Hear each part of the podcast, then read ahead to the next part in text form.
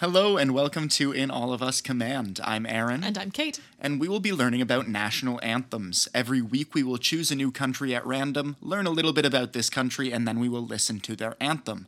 After listening, we will rate the anthem based on several criteria and see how they all stack up, just in our opinion. Uh, now, we don't want you to think because of the title that we are big fans of O Canada. We really hate it. We don't think it's going to do well. We make fun of it a lot.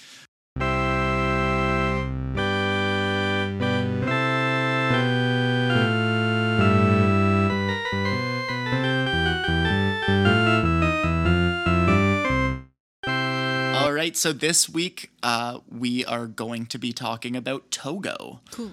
I'm really excited about this one, especially as it comes on my episode from last week. I Yeah, think. exactly. So you talked about Burkina Faso Yeah. last week, and Togo borders on Burkina Faso. So this is the first time we've got, I think, neighbors at all, let alone in back to back episodes. I feel like the universe is just kind of throwing us a couple of favors. Yeah. Like we get these guys are sort of close together, and you got those two countries that are both like in yeah, the two enclave countries. Yes, that's yeah. the word that I always forget. Um, I don't know. It's kind of cool. Yeah. So Togo, as as we learned just now, is located in West Africa. It is south of Burkina Faso. It is east of Ghana, and it is west of Benin. I believe it is pronounced or Benin. Uh, it is the thirteenth smallest country in Africa. It is still larger than Lesotho and Sao Tome. Uh, Sao Tome is the second smallest country in Africa. Okay. I, I saw it mentioned somewhere that Togo is one of the narrowest countries in the world. Interesting. But I couldn't really find a list of like countries by how narrow they are from like one side to another. So I just thought that was a fun little tidbit, but I couldn't find its exact ranking. I feel like that gets complicated because, like, I always think about Saskatchewan as being narrow, for example, but there are many countries that could fit inside Saskatchewan numerous times. But if you picture the shape of Saskatchewan, that long skinny rectangle, Yeah. that's kind of what we're talking about with Togo. It's Cool. it's tall, but it's very skinny. okay. Uh, so, really, we know not a lot about this area prior to European contact, other than that it had been settled mainly by the Ewe peoples in the southern area of what is now Togo and the, I believe, Kabye people in the north. Um, so, that's all we know is which sort of ethnic groups had settled this area. It was first seen in the 1400s by actually Pero Escobar and Joao de Santarem, who we heard about previously because they were the guys who discovered Sao Tome and Principe. Um, so during the next 300 years or so, this was something that didn't get talked a lot about from what I saw in the context of Togo, because this is stuff that was happening long before this was sort of a independent region, uh, clearly demarcated region, is when there were you know centuries of Europeans landing at this spot and taking slaves and trading them across the world. Uh, Togo is right in the heart of what was known as the Slave Coast. Uh, there's not really a lot of major harbor points in Togo, Yeah. but there are in Ghana and in Benin, Yeah. which is about the same Yeah. end result. So, again, not a lot of recorded history from this time, and probably a lot of that is really purposeful on the part of the people who were kidnapping people and taking them across the world. But um, that was going on from about the 1400s to the 1700s and would continue going on, but that's when I start to have a bit more information. Okay. So during the 1700s, the area that would become Togo is mainly inhabited by scattered tribes of these Ewe and Kabye peoples. And this geographically sort of acts as a buffer zone between two warring kingdoms that are on either side of them in like what is now Ghana and Benin. Right.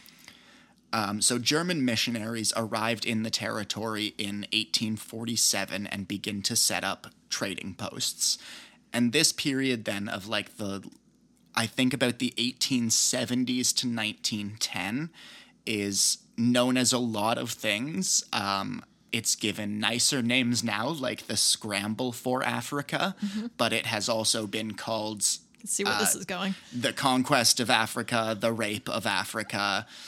In Ah, yeah, I'm sorry. It's it's just what it's been called. It's okay. It's okay. It's what it's been called. in the 1870s, the uh, about 10% of Africa was owned by European countries, and by 1910, that number would be at nearly 90%. Oh, It it was a really brutal period. Europe. yeah. What are we gonna do with you? So in 1884, a German uh, delegate named Gustav Nachtigal was sent to convince chiefs in the Togo region to accept German protection. They did, and this protectorate became known as Togoland. Uh, it was recognized through treaties with Great Britain and France, so it was then an internationally recognized German protectorate. Do you know like does the word Togo mean anything? Not that I saw, but I'll look into that uh, when we're listening to the anthem and see if I can get you an answer. Oh yeah, I was just curious if it had come up. Yeah. Um, but during this early period of German Togoland, they selected Lome as the capital, and that is the capital now. Um, and they built a town there, and they built railways heading out to other parts of the territory. Uh, during this time, they traded rubber. Well, they grew rubber, palm, cotton, and cocoa. They obviously were not paid by the Germans for their labor. This was essentially a giant slave plantation where they grew all sorts of crops that were then forcibly taken from them. Awesome. Uh, and when World War One broke out, British troops from the Gold Coast and uh, French troops from uh, Dahomey or Dahomey is maybe how it's pronounced. Uh, would take over the colony because obviously Britain and France are now at war with Germany. Uh, the Germans surrendered very easily. This was known as the Togoland Campaign and was the first thing to happen in the West African theater of World War One. I feel I mean, as we've said before, education is so concentrated on American and European stuff. Absolutely. Um, I, I was vaguely aware that parts of World War One happened in Africa, but Yeah. certainly we weren't taught about specific campaigns and battles. No, and like as you're saying this, I'm like, well, obviously this yeah. happened. well, same thing with Samoa too. Yeah, but it had never like really clicked in for me until just now. Yeah. that, you know, obviously World War One also happened in Africa, but we don't talk about that much. So it's cool to learn some things. So we we talked a bit about how uh, Togo is a very tall, skinny country, Mm. and there is kind of a reason for that. Is after the war, the country was then split like lengthwise down the middle Okay. into British Togoland and French Togoland. Um, so Oh. Just the drawing lines all over the place. yeah. Yeah, Well, okay. the British claimed basically the west half closer to Ghana, where they had a colony, Hmm. and the French claimed the east half closer to Benin, where they had a colony. Um, and these countries were then assigned as Class B mandates from the League of Nations. Um, so I actually ended up looking into the League of Nations mandates because they've come up a couple times in the countries I've looked at, and honestly, the research I could find was a little thin on Togo, so I thought I'd take a little detour and learn about League of Nations mandates. Yeah, I was gonna ask you what this Class B thing is about. Yeah, so um, basically the the League of Na- the League of Nations mandates were used to divide up territory that had been held by like Germany and the Ottoman Empire after World War One. Uh, and a lot of these countries were then viewed as like not being able to stand on their own without foreign assistance. Uh, so, Class A countries referred in general to countries that had been held by the Ottoman Empire. And these countries, I think, were seen as the closest to being ready to stand on their own. Okay. Uh, Class B countries referred to German held countries in Africa. And then Class C countries referred to, I think, largely German held territories across southwestern Africa and through the South Pacific. So Samoa was a Class C mandate. Okay. Um, so that's just a little side note on what these mandates meant exactly. So they were geographical designations, but also designations of, you know, we think this region is the most ready to stand on its own, this region a little less, this region even less. Okay.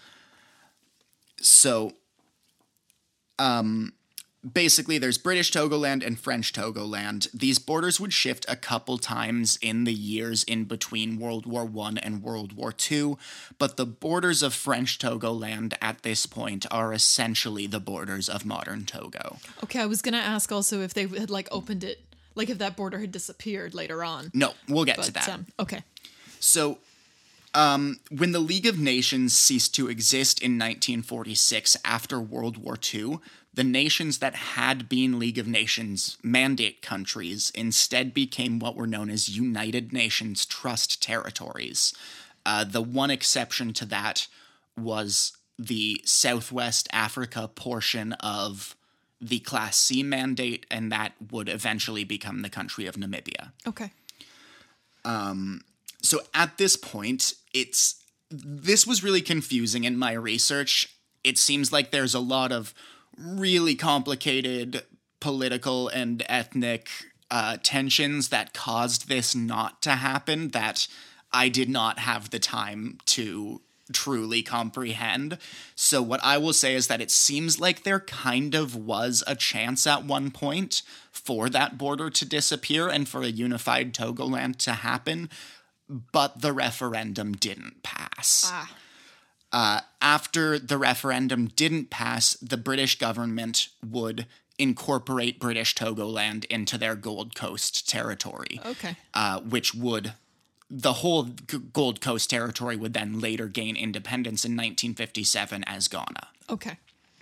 So, France made the region an autonomous republic under the French Union in 1956. So, I was reading a bit about the French Union. It's super confusing. Uh, basically, it is the next form of the French Empire. They had like the French Empire, and then they kind of went, we should stop calling it that and stop treating it like an empire. So then it was the Union for like maybe five to 10 years, and then it was something else. It's super bizarre. It's another word for the French Empire. All right. Basically. Thank you. So they were made an autonomous republic under the French Union in 1956, and Nicholas Grunitzky was made their premier at this point. France's colonial grasp was really weakening in the mid 50s as a result of the Algerian War that had began that uh, had begun in 1954. So in 1958, the people voted in favor of Sylvanus Olympio's Togolese National Unity Party, which then be uh, like started the process for Togo to become independent, which they would on April 27th, 1960. Oh, that's that's not today, is it? No. Oh, yeah, it is. Is it the twenty seventh? Oh my god.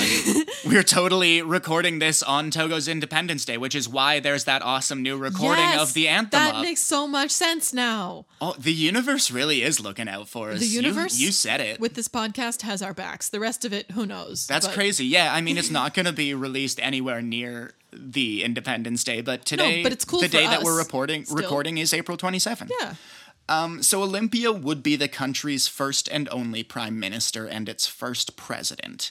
He received criticism during his time in office, basically for just incredible government austerity. Like he refused to spend money on anything. Soldiers, like Togolese soldiers who had served in the French army, Yeah. were returning home to their now independent country, and he was refusing to enlist them into the Togolese military Jeez. because he didn't want to spend any money on it.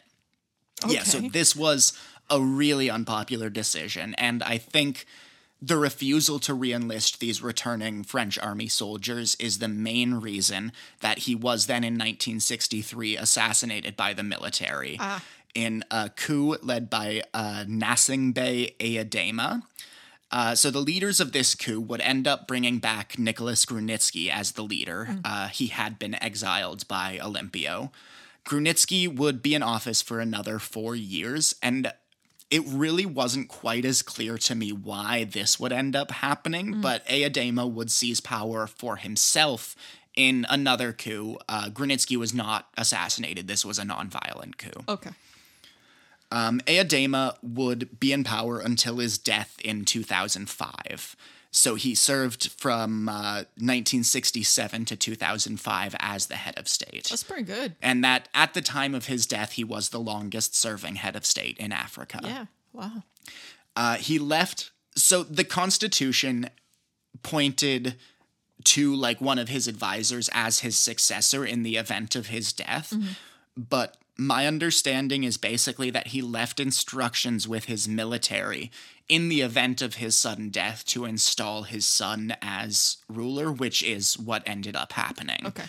Um, His son is still in office as president of Togo. Okay. So, to my understanding, Eyadema was incredibly corrupt, uh, really like a strong man kind of ruler who would not deal well with political opponents. Um, he tried to, but he really leaned into the cult of personality aspect of being a dictator. Um, he would try to convince the people that he had magic powers, that he was invincible and super strong. He fabricated a story about a plane crash that he was the sole survivor of to make him seem like this unkillable hero. He ended up hiring this like French or maybe I don't know if the guy's name is just French, but he ended up hiring this comic book writer to like make a comic book where he's basically a superhero. He It's very creative. he uh my favorite one is actually these magic watches he invented. I was a little unclear on how these were distributed, but I'm going to go with this one story I saw in a somewhat sketchy source because I like it. um, these magic watches basically they had this mechanism inside them that would light up and show his face every 15 to 30 seconds accounts vary Okay. and one story the the one from the sketchy source would imply that he forced his entire government to buy these watches by just deducting the price of them from everybody's salary and like sending them this cheesy ass magic watch with like a Togo flag wrist wristband. Okay. This is like those stories you hear about like employers with like offices and things who make people get Fitbits. Yeah. To like cut their insurance costs or whatever. it sounds a little bit like that. That's wow. Yes. That takes a lot of like thinking to he come really up with wanted to like be that. like the superhero of Togo is I think something important to understand about Eyadema. But really we we leave off with the history uh, with his son still being in office. okay. Does his son insist on the watches as well? I didn't see as much about his son. I think his son is at least trying to keep the whole dictator status on the DL a little bit more. Oh. Okay, Uh, okay. still profiting wildly off of exports from the country and still refusing to be removed from office, to the best of my understanding, has been there now for 15 years. Okay. Um, but yeah, is less outwardly crazy, is my understanding. Okay. I suppose it remains to be seen if that's better or Or worse. Worse, Yeah. yeah. Yeah. do you want a dictator on the DL or do you want a an obvious dictator? I don't know. But uh, I have some fun facts for us. Okay, let's have some fun facts. So there are actually a few musicians out of Togo that have seen uh, at least decent international success. The first one I want to talk about is this woman named Bella Bello, and she sings this like it's almost like Togolese folk interspersed with smooth jazz. It's really cool. Um, she made her first appearance on TV at 21, and that would end up connecting her with a couple like big producers who had led similar kind of jazz world music acts to international success. Um, she had a lot of early success when she started out and got comparisons to uh, really a superstar of world music, Miriam Makeba from South Africa. Um, but Bello unfortunately would pass away in a car accident at the age of 28. Oh, no. Right as she was sort of having that meteoric rise. Oh, that's terrible. Yeah. there's another guy I wanted to talk about briefly named King Mensah. Um, his music is definitely worth checking out. It's a lot of fun. He is known sort of colloquially as the golden voice of Togo. Mm. He has a following in France as well as in Guyana, to my understanding, mm-hmm. and he fuses sort of traditional Ewe folk with funk and Afropop influences, and he really focuses on having uplifting lyrics. He really wants all his songs to be about like uplifting the downtrodden. He doesn't want any negativity in his music. Okay. Um, so his music's a lot of fun. He does have a great voice, definitely worth checking out. It's a cool name too. And um, a lot of the countries we've looked at, when you go to look at like lists of famous people from this country, they're all football players. And I don't know if maybe we've skipped some famous football players from other countries, but I did find one guy from Togo who seems like he was a legitimately pretty huge deal worldwide. Like soccer, you mean? Yeah, right? yeah, yeah. Yeah. So this guy is named Emmanuel Adebayor. Okay. Now he is a football striker who had a lot of success on the Premier League through uh, sort of the late aughts and early 2010s. Um, he would win the African Footballer of the Year award in 2008 uh, when he was playing for Arsenal. And the 2008 year was a really huge year for him.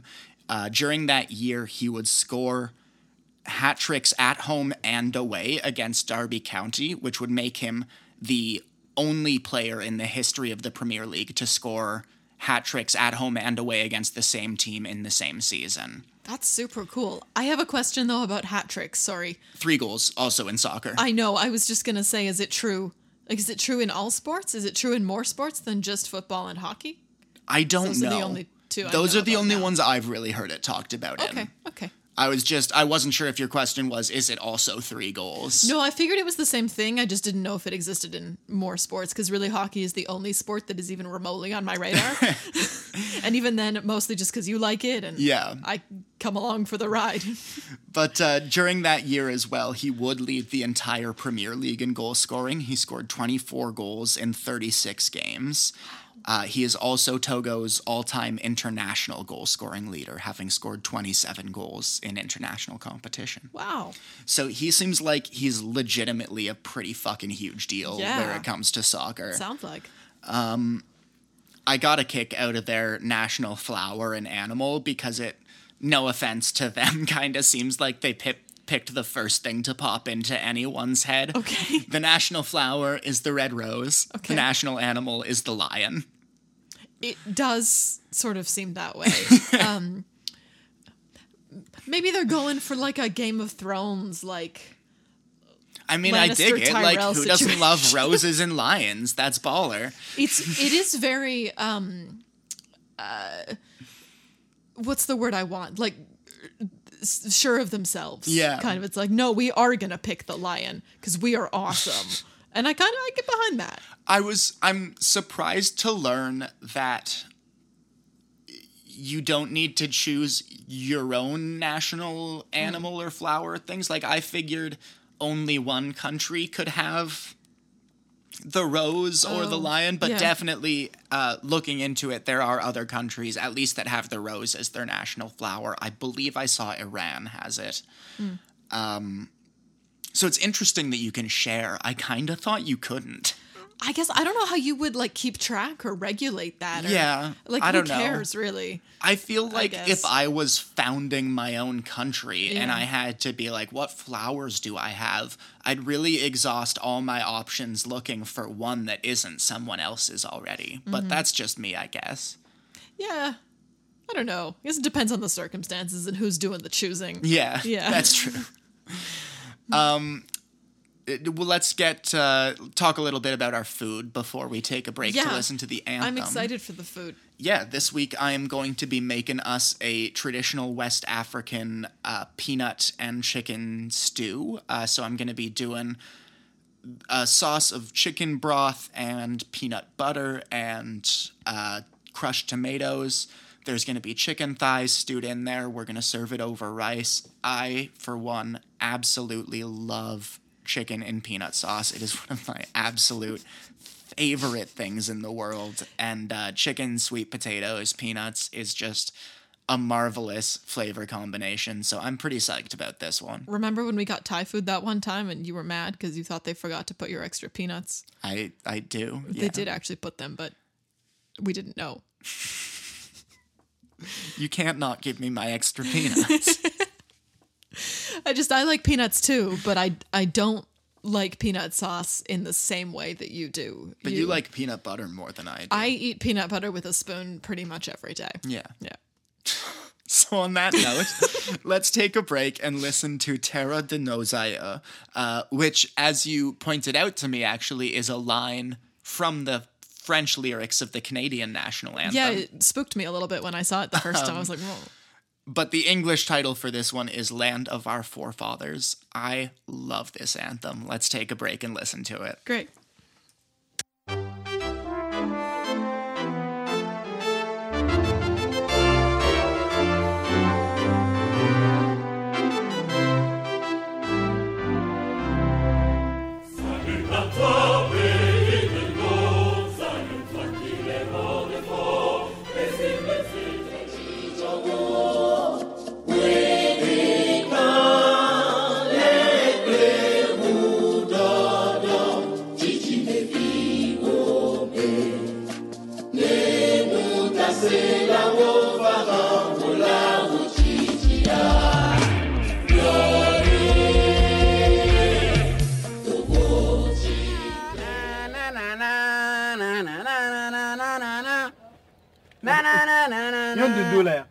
Quelle chanson ça Mais on a testé piano quoi. Ah. Hymne du Togo. Il faut que nous maintenant là, on commence à chanter l'hymne du Togo. Salut à toi, pays de nos aïeux, toi qui les rendais forts. Paisibles et joyeux.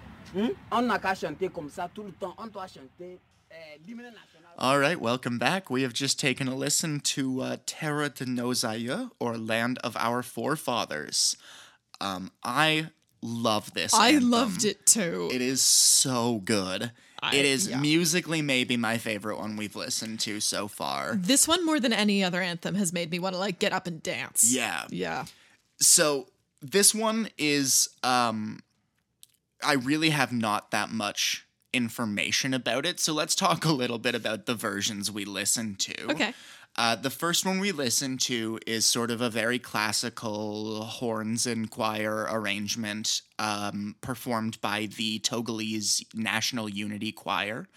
Um, phenomenal performance. Yes, I thought they were very good. They were so alive. yeah, so polished, so into it. And watching their conductor was so much fun Yeah. too.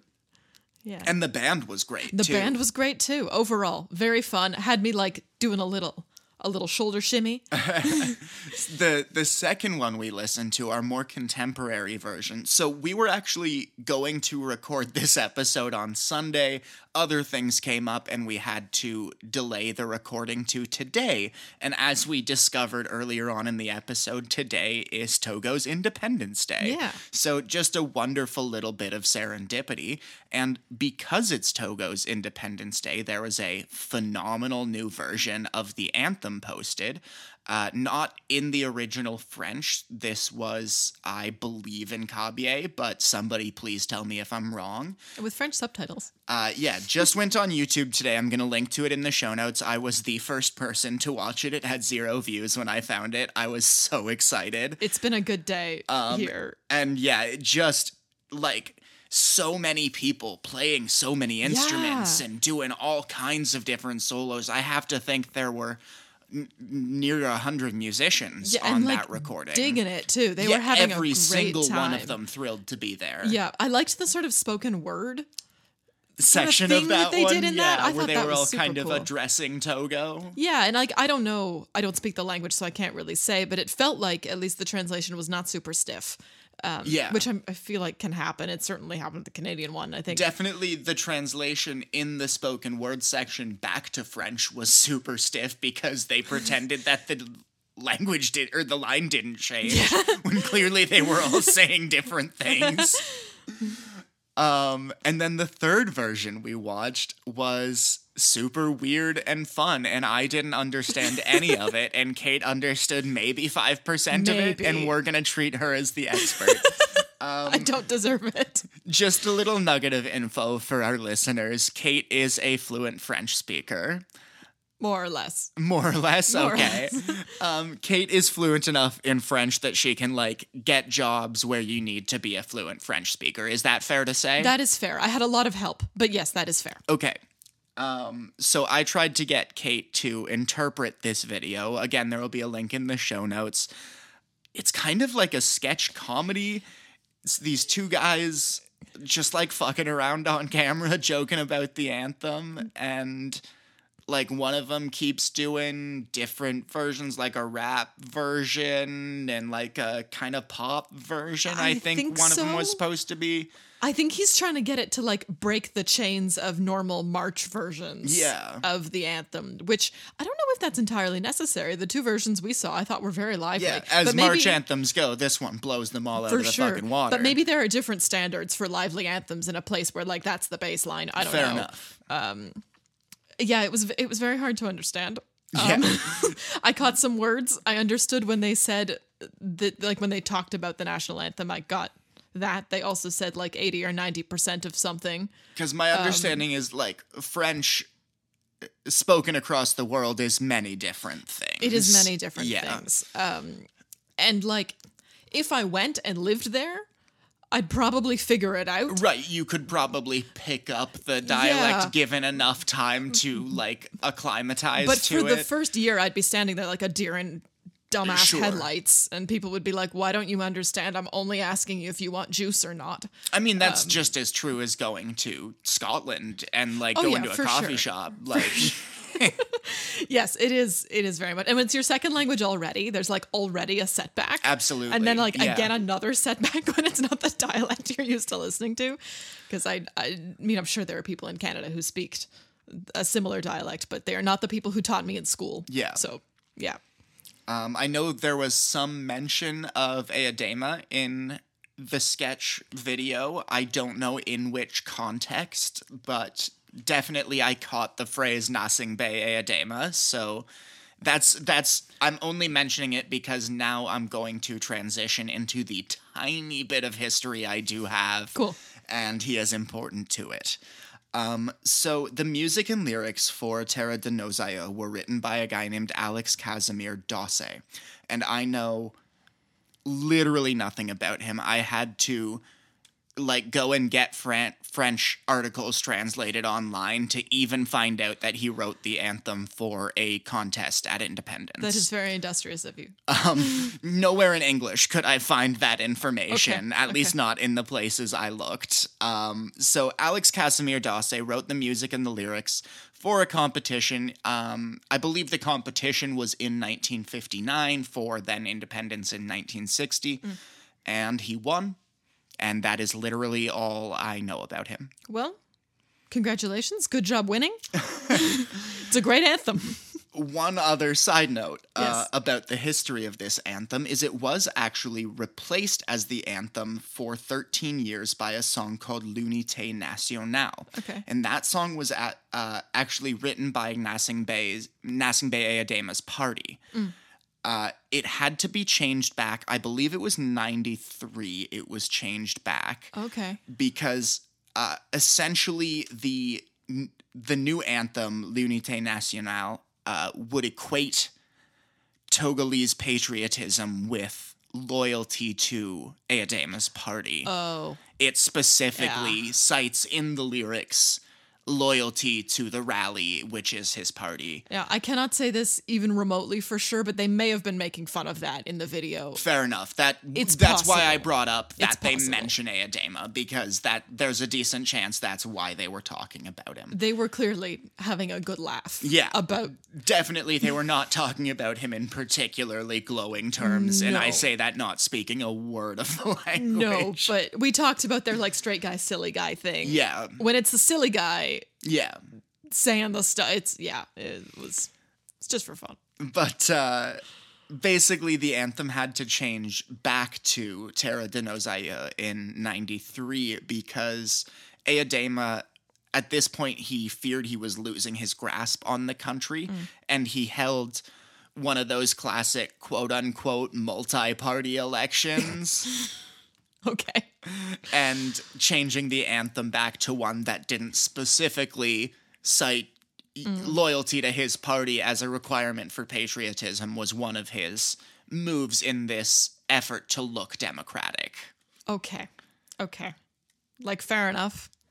I'm glad, I guess. I So I find it interesting that like the reason I included the sketch video in my three videos is because it shows that like the Togolese people are interacting with this anthem yeah. uh, in a w- way that some of the countries we've looked at they are not. Like they're none of the Sammarinese people are listening to that anthem. It's it's just played at like military events. Yes. Um there are definitely a few that have more kind of uh, formal structures. It's like you only sing it in school or you Yeah. only do it like at the events or whatever. It's not. And I find it I just find it interesting that this anthem is so at least from where I'm sitting looks like it's really beloved by the people and who could blame them? It's no, amazing. It's an awesome uh, anthem. and there's so little history to it. yeah. I feel like and again, maybe there is a book in French somewhere Sure. about but um, within reason. Alex Casimir Dosseh and the history of this anthem, but uh, at least in English, there's fucking nothing. Yeah.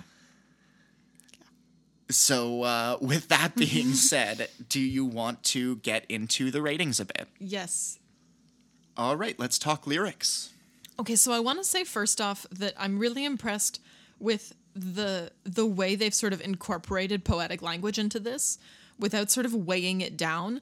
Like, Absolutely. When we talked about um I think it was Burkina Faso and that anthem that was full of like dates and, important Just unbelievably heady and- concepts yeah, not expressed so intellectual.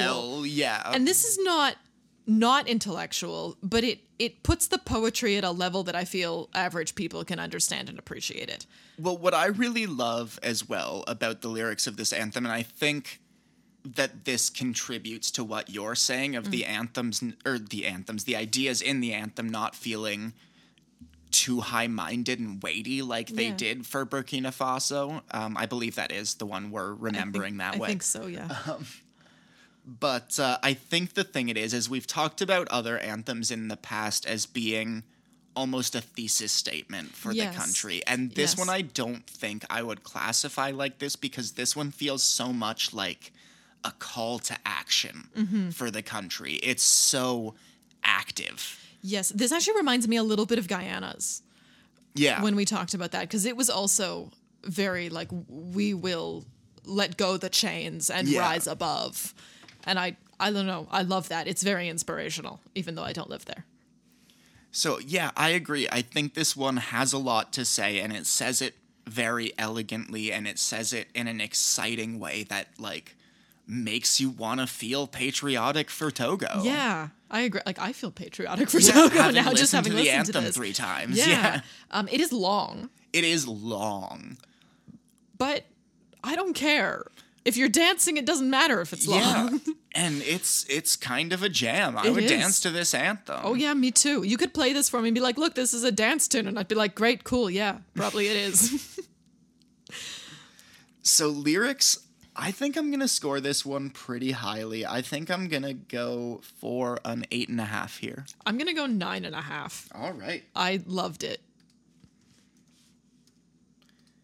it's the music where I think I am really going to just sing the praises of this song. It is Yeah. so exciting and surprising and these motifs come back in unexpected ways and it is so great. It is so great. It's I so love great. it. I'm a hundred percent with you. What are what are you gonna give this one for the music?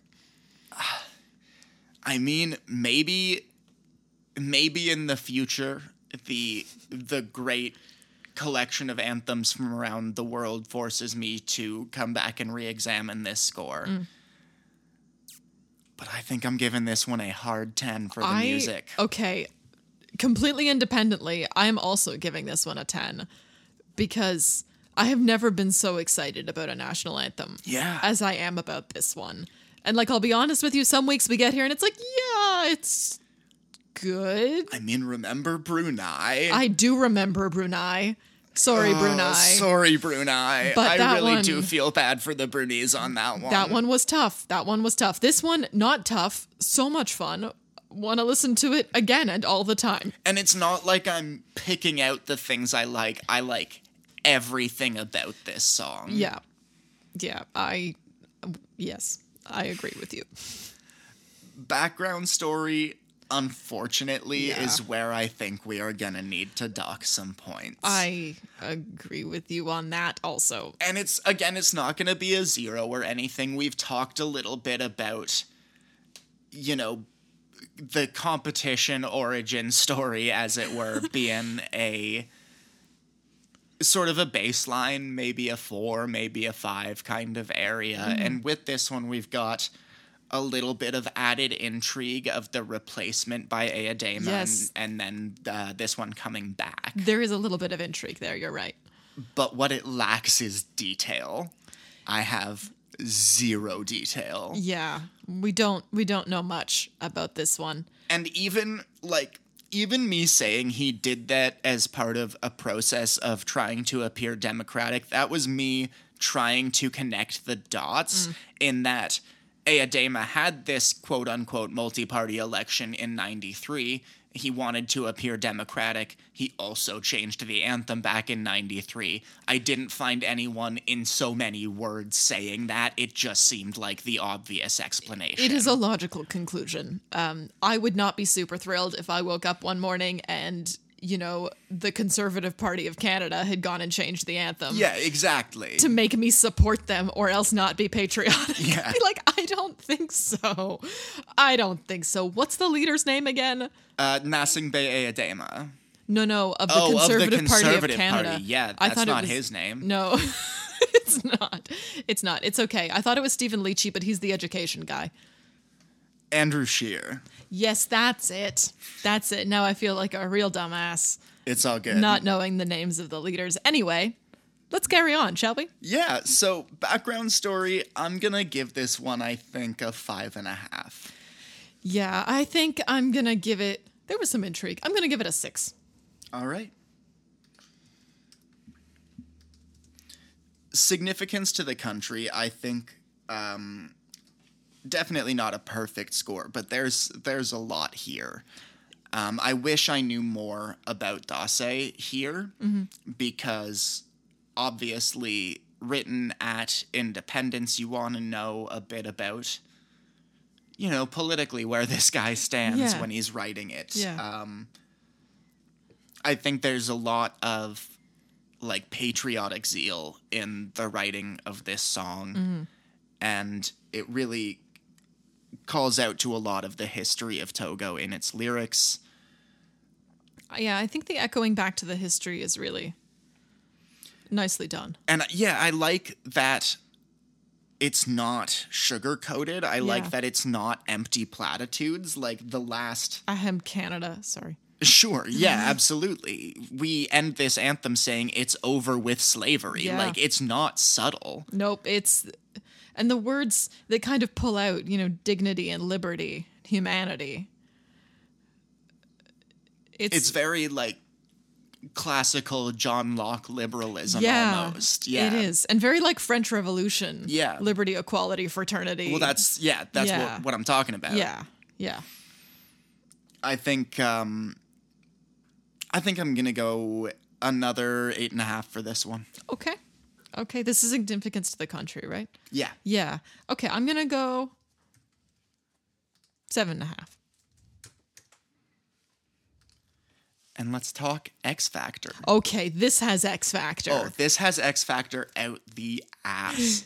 Just again, the fact that the people are so willing to interact with this song, not mm-hmm. just, you know, sing it at their sports events, but really get into these choir performances and make sketch comedy Yeah. videos making fun of it. Um I think there's so much here. There's so much passion and energy to this anthem. I'm going nine for X Factor. Yeah, I think I'm with you on that one. Yeah. Let me just total up those scores. Okay.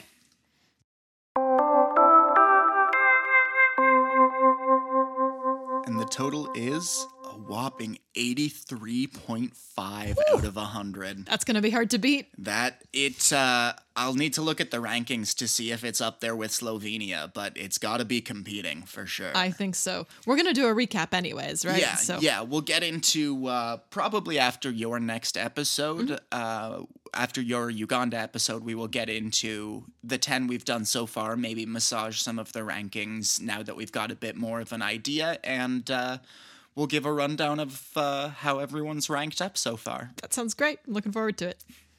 So before we get into rolling for the next country, Mm-hmm. let's talk a bit about this chicken and peanut sauce I made. Yes, the chicken and peanut sauce. shit. Oh my god.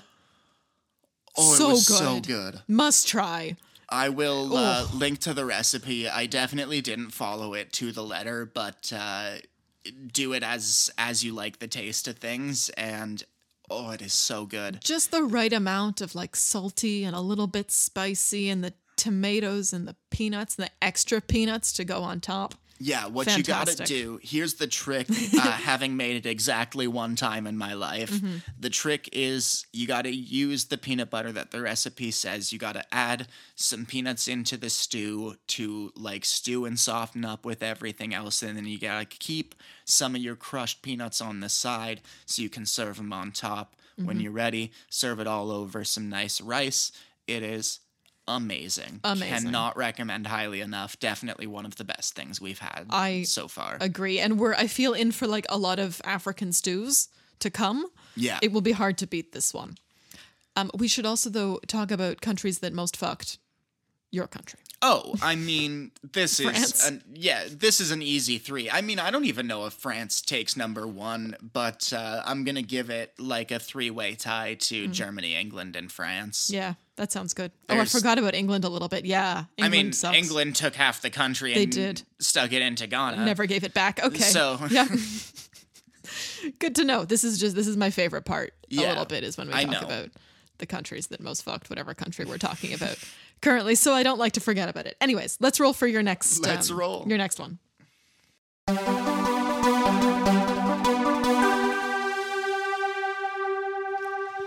Right, the giant 206 sided die says 61. 61. That gives you Eswatini, Okay. which, again, in my full blown ignorance of the world, I have never heard of. Okay. Have you? I think gonna say it's an I island nation? encountered no no no. I think I encountered the name Eswatini in my research of somewhere else. And I'm not going to get ahead of myself and claim what the name was, but I do think up until fairly recently it was named something other than that. Okay. Okay. This will be interesting to learn about then. All right. Okay. And I will be back next week with an episode on Uganda, Yes, I am very excited. and we'll see you then. And then we will uh, get into our rankings. Yeah. All right. See you next week, everyone.